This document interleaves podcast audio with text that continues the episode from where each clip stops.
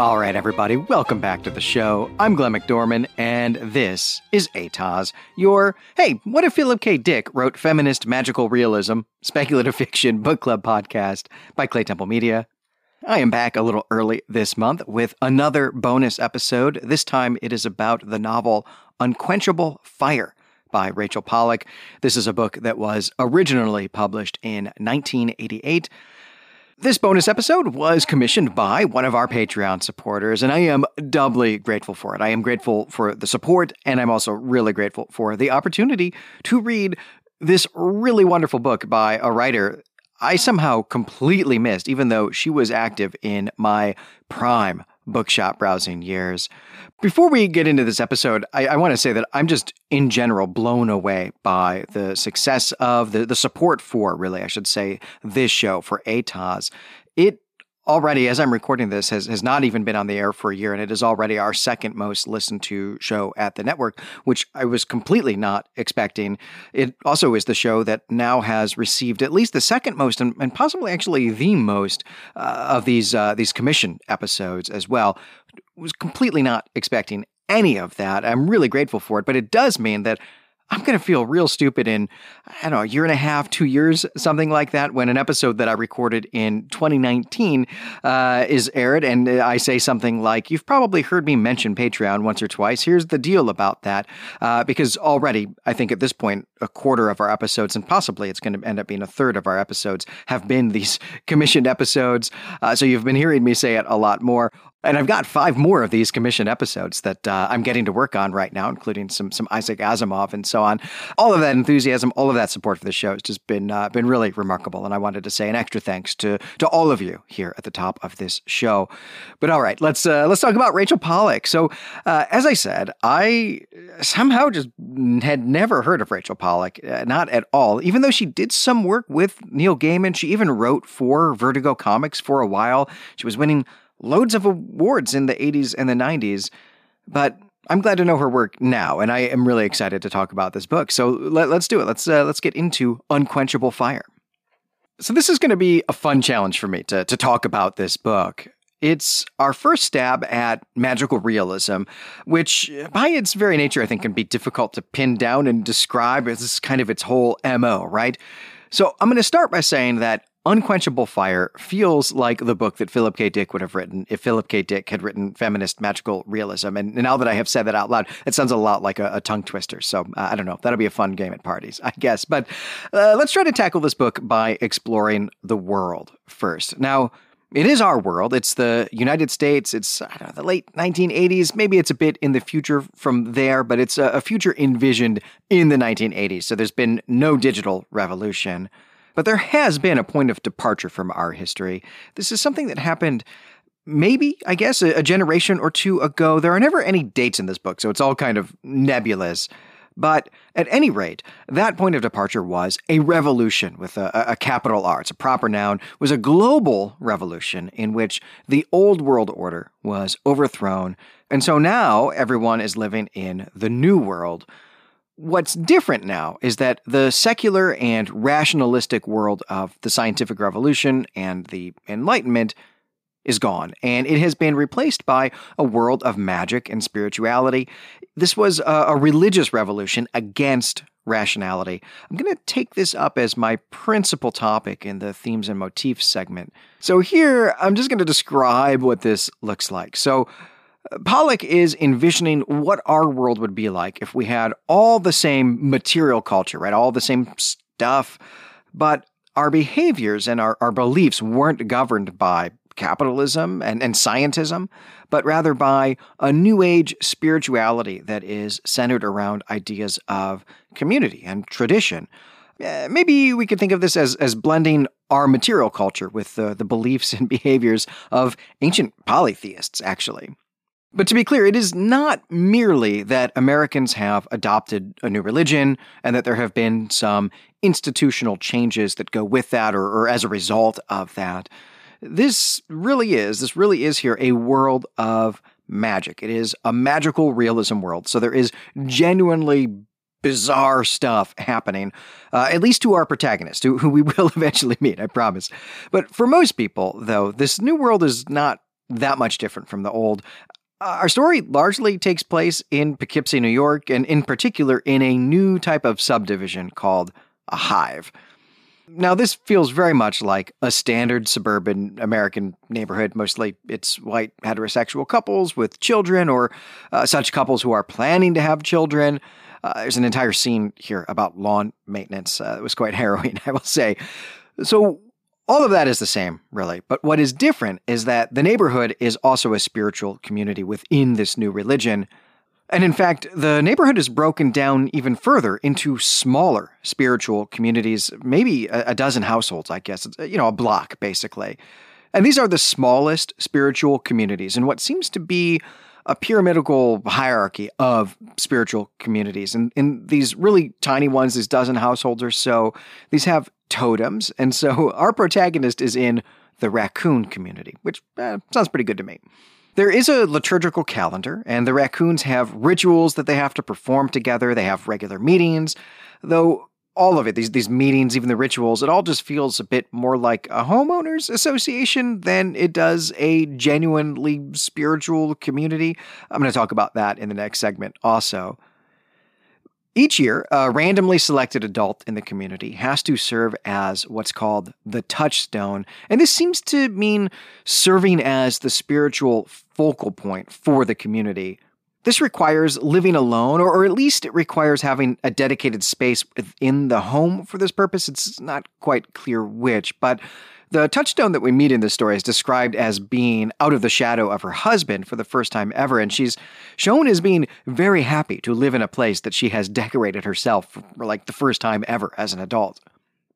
There are high holidays as well, and these seem to fall into two categories. Uh, these are the commemorations of uh, the events and the people of, of the, the revolution that generation ago, and then also festivals marking natural changes during the course of the year. So basically the same types of holidays that we have in, in our world. It's just that they're about different specific things. Uh, although, of course, actually, right, the nature stuff is basically the same too. Now, these high holidays are presided over by the formal priesthood. Uh, these people are called tellers because, hey, they tell stories. The stories, of course, are the building blocks of the religion and also the communities for which that religion is the glue. And this is not any different than going to a religious service for a major holiday in our world and hearing the story of that holiday and what it means, except that in this case, there is a real religious magic at work. The stories the tellers tell are called pictures. Uh, all of these terms are, are proper nouns, by the way. I said that about revolution, but tellers and pictures, also all proper nouns. And listening to these pictures is not like listening to a normal story or, you know, like listening to me talk about a book. What they do is implant a really strong mental image and also a spiritual experience into the audience and what that experience is changes based on the story told, but it also changes on the way that the teller tells it and, and the teller's skill as well. And the book opens really with the plot hinging around the idea that Poughkeepsie is not a big enough community to have very good tellers, but they would love to get a really good teller to come preside over one of these holidays. Part of how this works is that the stories themselves are myths. They're not factually accurate at all, but they are spiritually true, and so they speak to us in a profound manner. These stories, these these myths of this new religion, they're a really important part of the book.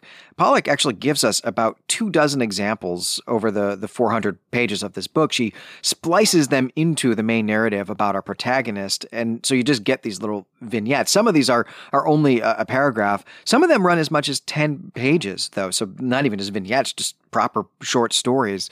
And I really, really, really like these. It was a lot of fun to see how Pollack took stories that we are familiar with from ancient mythologies and then twisted them and reframed them so that they could serve as the foundation myths of this new culture that she's envisioning here in her imaginary, her speculative future.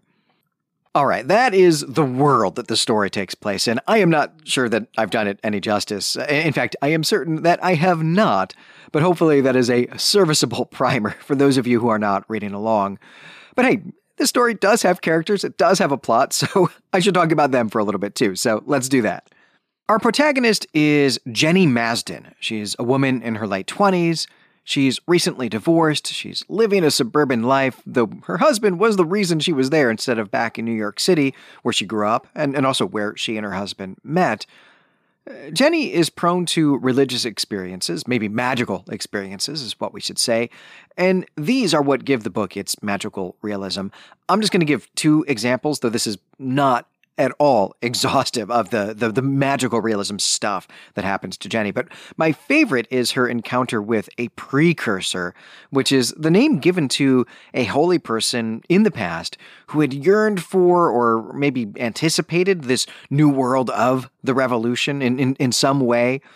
These people themselves possessed so much holiness that they, they sometimes appear in the world now, even though they lived centuries ago or, or millennia ago they don't really interact with anyone and, and maybe are something like a, a, holographic recording on a loop. It's it's hard to say how how present, uh, how consciously present they, they really are. But in any case, Jenny and her husband encountered one of these on their, their honeymoon. And this is a really important moment in their backstory because Jenny was super into this experience, and her husband was super not into this experience. In fact, he resented her for it because even at this point, he, he knows this is happening because of her. Uh, even if she is not actively doing anything, he knows that it's about her.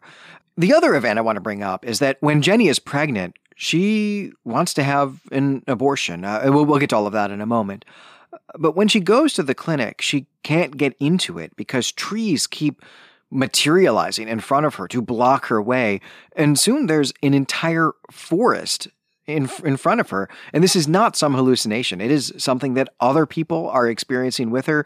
There's even a television news crew that that, that shows up to to cover the story which is a great touch right? Putting magical realism uh, or putting magic I should say in a world that's got TV news right? I guess that is what magical realism is but it was a really great juxtaposition there but this sort of thing does not happen to most people. Most people are just going through the motions of their faith, they're participating in this religion, really just as culture rather than as cosmology.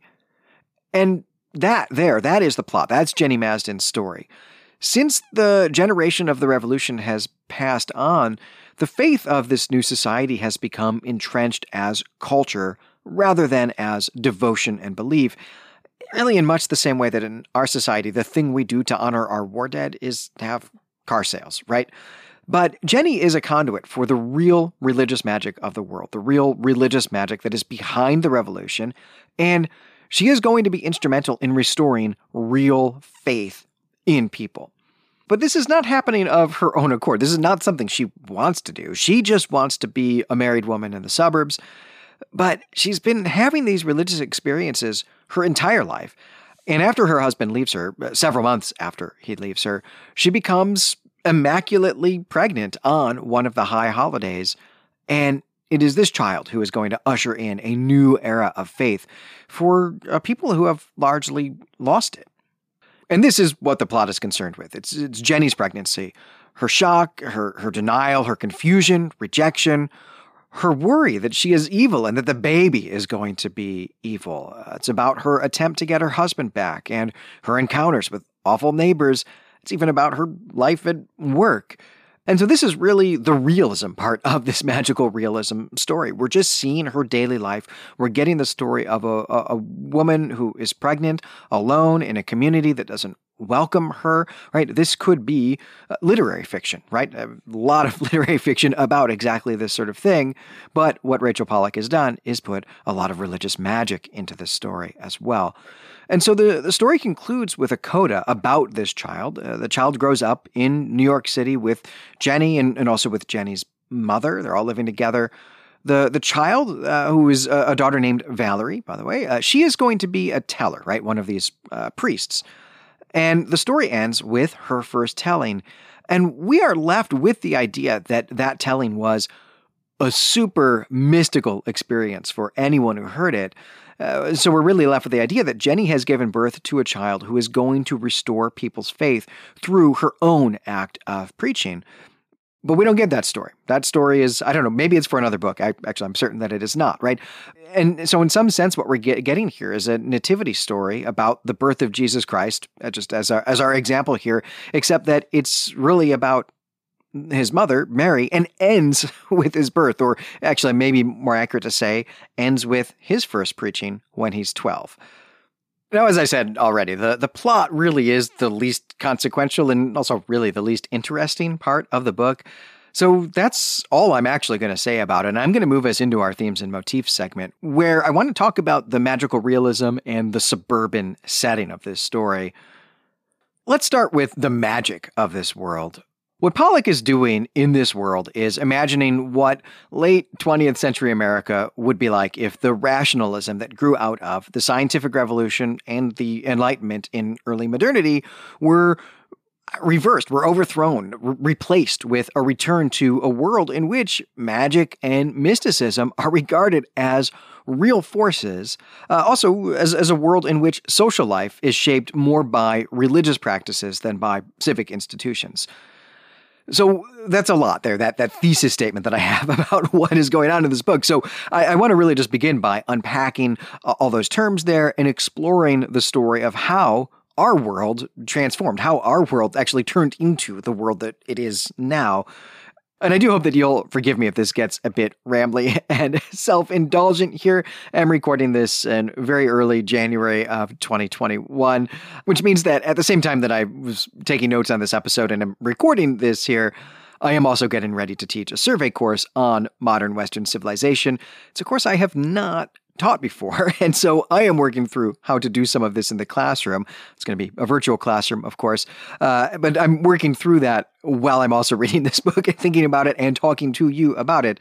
Uh, so I'm going to work through that here on the air. And I'm probably going to mention a few books as I go, but the, the two books that I've been thinking about the most for this that are on the desk right next to me right now are Religion and the Decline of Magic by Keith Thomas. Uh, this is a book that looks at changing religious practices and uh, changing religious beliefs in England in the 16th and 17th centuries. The other book is called Radical Enlightenment. Uh, it's by Jonathan Israel. Both of these books are really awesome, though they are also highly contentious. I mean, all of this is highly contentious, right? Because that is what scholars do for a living. We argue with each other. So that's going to be the driving force. Those two books are going to be the driving force behind the little précis that I'm going to uh, ramble out at you here. So let me just start by saying that all of us in the world today, every single one of us, are rational people. What I mean by that is that we believe that knowledge of the world and, and knowledge of the, the universe and all that encompasses, uh, that knowledge can be obtained through observation and experimentation, and that through that method, we can discern the rules by which everything works. Now, we tend to think of this in terms of the sciences, but we all actually do this every day whenever we are faced with new information or some kind of new problem, right? That could be figuring out the best temperature to cook a pizza at in your individual oven. Serious problem, right? Or it could be the best way to make your perfect cup of coffee, or, or fixing something on your car, or fixing something in your home, right? Even the most devoutly religious of us, no matter which religion that is, believe that observation and experimentation works and that it is the most efficacious way to figure something out. It's the best way to solve a problem. Even those of us who believe in divine revelation, even those of us who believe in miracles, uh, the intercession of holy figures, right? Whether those are, are gods or saints or prophets or spirits, even those of us who believe in all of those things, actively believe in those things, don't do so exclusively or even predominantly, right? And all of this is a major cultural transformation of early modernity. Uh, and early modernity, by the way, is the, the period from roughly 1400 to roughly 1800. Uh, you know, I tend to mark it from uh, the Black Death or, you know, the generation born after the Black Death, something like that, uh, really up until the sort of real first phase of the Industrial Revolution. And during this period, during early modernity, there are three key movements in Western European culture that give birth to this rational worldview that we all subscribe to. And the first of these is the, the Protestant Reformation, and then also the Catholic Reformation that responded to it. And here, what we get out of this is an increased emphasis on individual engagement with holy texts, right? Engagement with holy texts without the mediation of specialists, specialists whose knowledge existed as a, a separate, secret tradition, as a, a mystery. Along with this came an emphasis on literacy, which I think we all agree is pretty significant for the advent of rationalism and also just quality of life, right? We're, we're all here to talk about books, aren't we?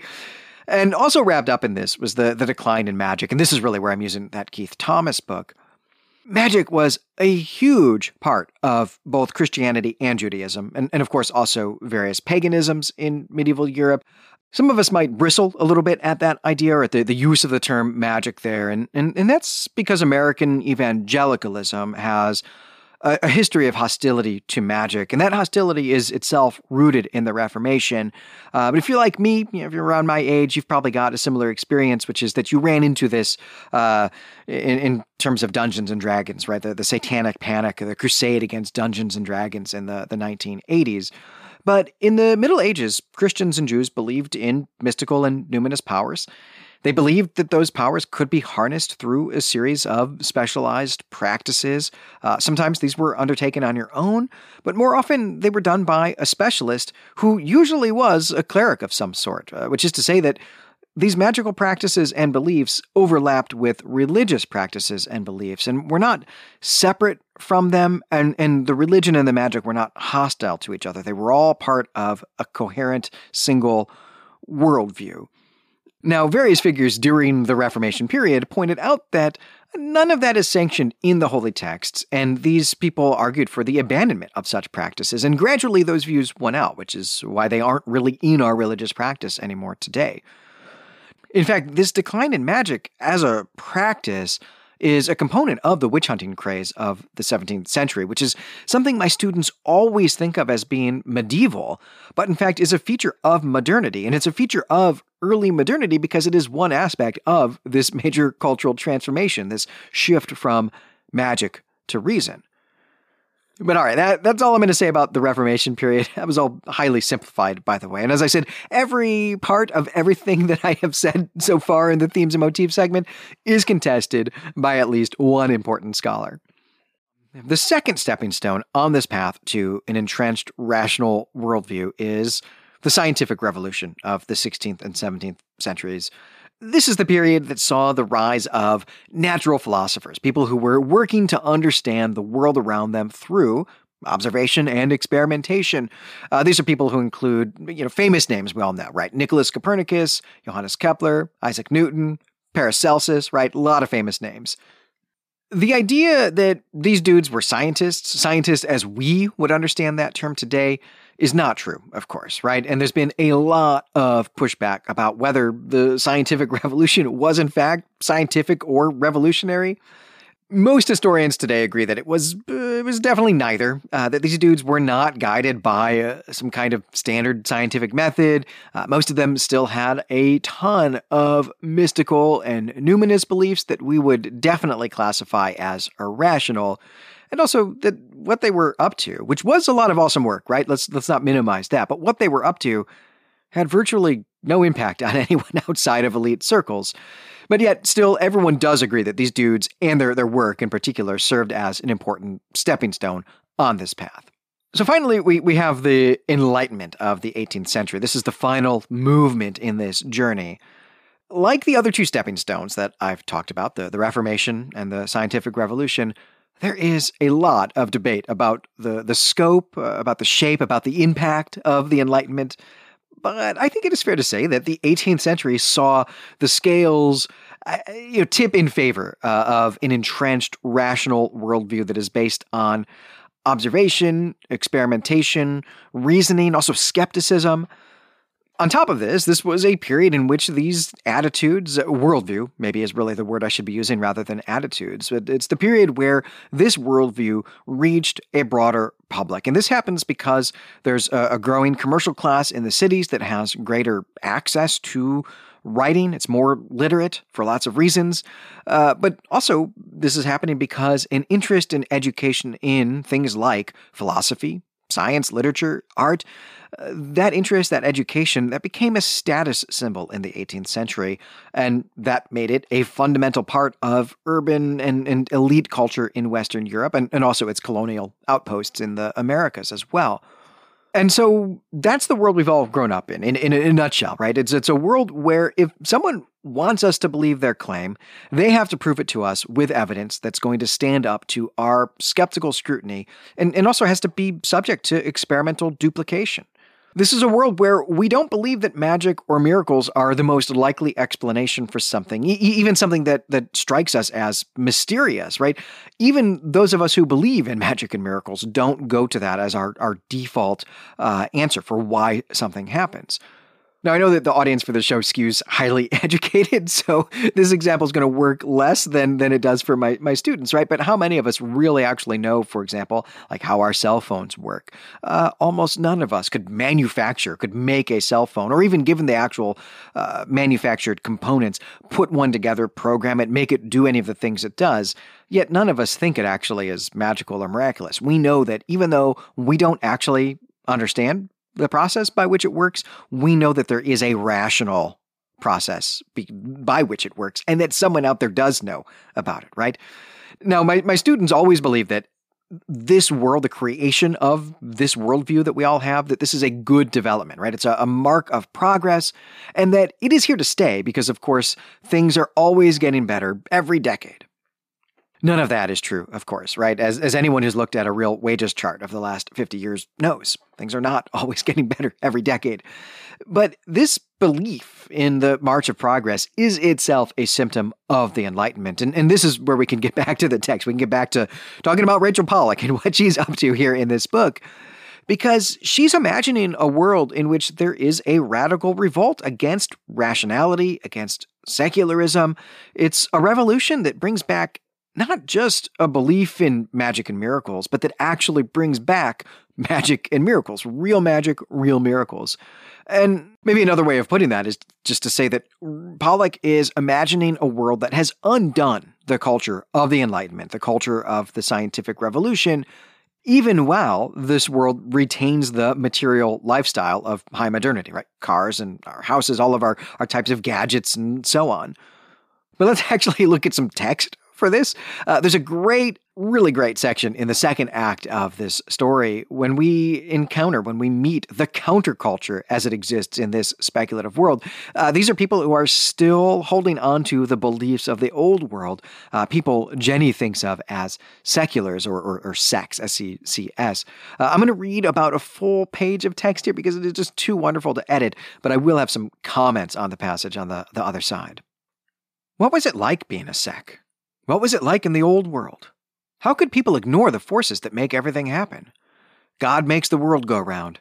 That wasn't just a song, it was true. It was just common sense. She quoted out loud Adrian Birth of Beauty's seventh proposition Gravity is a story told by the sun. How did they think their lawns grew? By accident?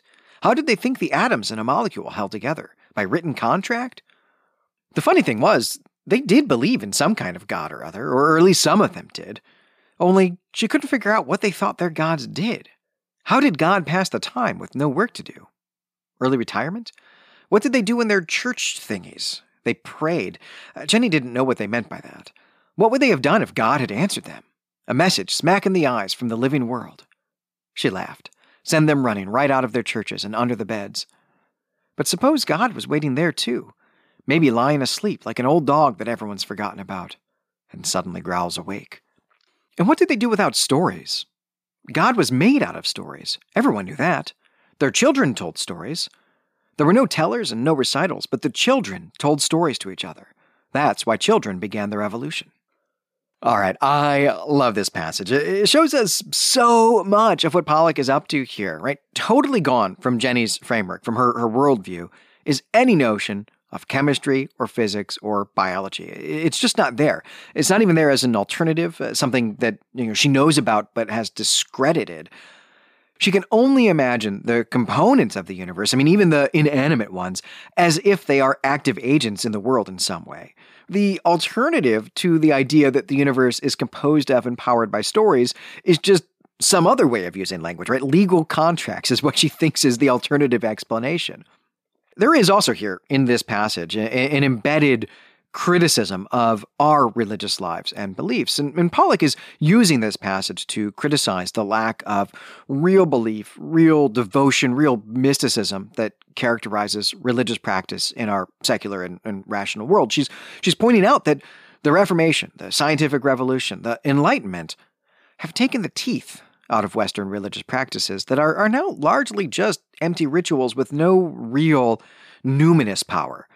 Uh, so, in short, really, she, she's pointing out that in our world, religious practice and religious belief are a separate and, and cordoned off part of our life. They're not something that is central to it, e- even for those of us who really value it and really try to make it a part of our life. It doesn't infuse our jobs. Uh, in fact, we are required to keep it away from our workplaces, right?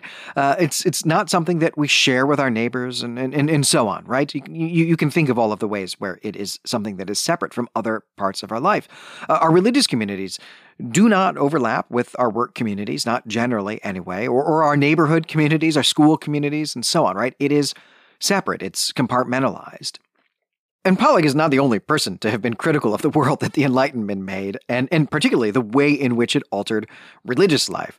G.K. Chesterton is a great example of this, and right, G.K. Chesterton is someone who is looming in the background of most of the shows on the network here. But uh, Chesterton is a great example of someone who wanted to turn back the clock. But there is more going on in Unquenchable Fire, and, and, and here's where I want to turn to Pollack's critique of suburbia she does show us a suburbia that is more closely knit, more intertwined than most of our neighborhood communities are, uh, at least in America in the early 21st century. I was a, a, child when Pollack wrote this book, so I don't know, maybe the world was more like this then. Uh, they are also a religious community. They've, they've got obligations, they've got regular meetings. Everyone knows everyone. Everyone's been inside everyone's house, everyone's made food for their neighbors, and, and so on. And that does sound great. My wife and I could not even name the people who live in the houses that we see from like our own living room window. We've never been over to a neighbor's house for dinner. We've never had our neighbors over. It is something that we find totally regrettable. I mean, of course, right, the pandemic has kept us from doing anything about it. But I think even without the pandemic, those encounters would have been really limited, right? It's something we might have done once we had had the neighbors over, they had had us over as a sort of reciprocal thing, and then that would have been it. That would have been like the formality that we did, so that then it would be okay to, you know, go complain to each other about trees and lawn care and fences and that sort of thing. So the way that Pollack shows us this community that is actually tightly knit, eh, there's something nice about that. Except, of course, right? It's also awful. The people in Jenny's suburban neighborhood here, they're, they're not really any different than the people in Desperate Housewives or American Beauty or Winesburg, Ohio, for that matter. Pollack is telling us a story about the emptiness, about the rot of American suburban life. She's showing us that even in a world that believes in magic, eh, people are still miserable and hollow. They are uh, going through the motions and, and keeping up appearances. Jenny's husband even divorces her because her relationship with the religion of this world is just too serious for him because magical things happen to her, right? Because they, they don't go to church as a social obligation and then come home and live their lives, which is what he wants to do. And much of the story revolves around Jenny's absence from the celebration of an important high holiday and how much that irks the alpha female of the neighborhood even though the reason Jenny wasn't there is that she was having a profound religious experience and immaculately conceiving a child who is maybe to save the world. None of that matters, though, because it looks bad that Jenny wasn't there. Uh, and there's a whole business about lawn care and uh, how Jenny is not keeping up with it and how traumatic that is for her neighbors and so on. And I really, really, really enjoyed this aspect of the book. Uh, Desperate Housewives plus magical realism is a premise that hooks me right from the start. Uh, your mileage may vary on that, but it really grabbed me right away. Uh, and I think that's a, a good note on which to transition to our strengths and weaknesses segment. And look, I loved everything about this book. I have no complaints, no gripes. There is not a single thing I want to highlight as a weakness. Uh, for one, Pollack's prose is marvelous. The the language is engrossing and enjoyable, uh, even aside from the meaning of it, aside from the world and the story and so on. But the world building is top notch too, and, and and this goes with the prose and it goes with the close perspective of seeing things largely through Jenny's eyes. But Pollack also builds this world through stories. Uh, she gives us the stories of the founders, the, the the stories of this revolution. She shows us some of the scriptures of this new world this is a great world building technique, especially when they're as gorgeously written as these are.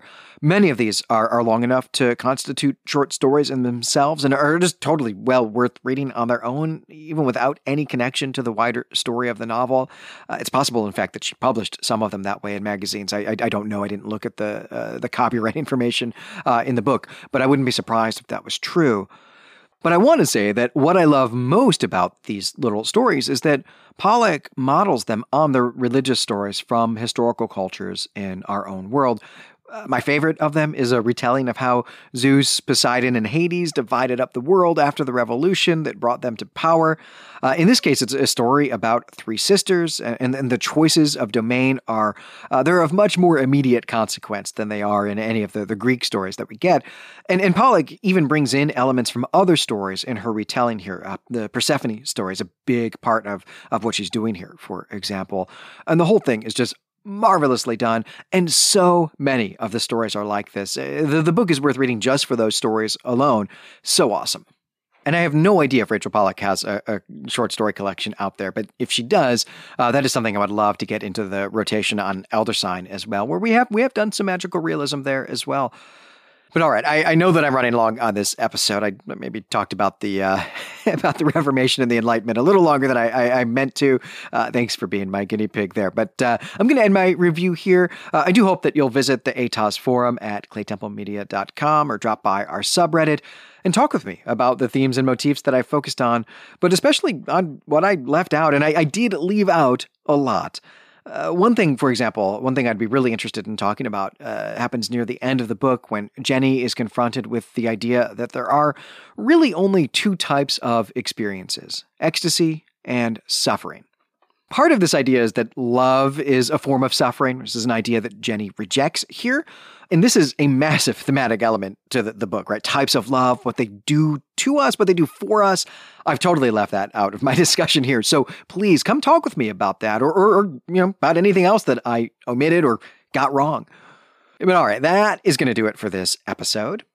I'm Glenn McDorman. You can find me and all our other creative projects at claytemplemedia.com. On Twitter, I'm at GL McDorman, and the network is at Clay Temple Media. If you would like to commission a bonus episode, if there's a, a, book you want me to cover here on this show, if there's a, a short story that you would like Brandon and I to discuss, uh, if you've got a favorite Star Trek episode or, or, really any other TV that Valerie and I just uh, I seem to keep overlooking that you would like to hear us talk about, let us know. We would love the opportunity to share in your love for a piece of speculative fiction. And hey, if you've just jumped onto this episode, it's the first time you've ever heard my voice, uh, check this out because you really like Rachel Pollack uh, or magical realism more generally. Uh, I'd like to direct you to Hanging Out with the Dream King, a Neil Gaiman podcast, where, uh, yeah, does what it says on the box. It's uh, Brent Helt and I talking about Neil Gaiman a lot uh, and a lot of magical realism. So I hope you'll check that out if you're a fan of the, the subgenre there. next time on this show on ATOS, we're going to be reading Doomsday Book by Connie Willis, which is an absolute masterpiece. I'm so excited about that. But until then, I hope you'll remember that if more of us valued food and cheer and song above hoarded gold, it would be a merrier world.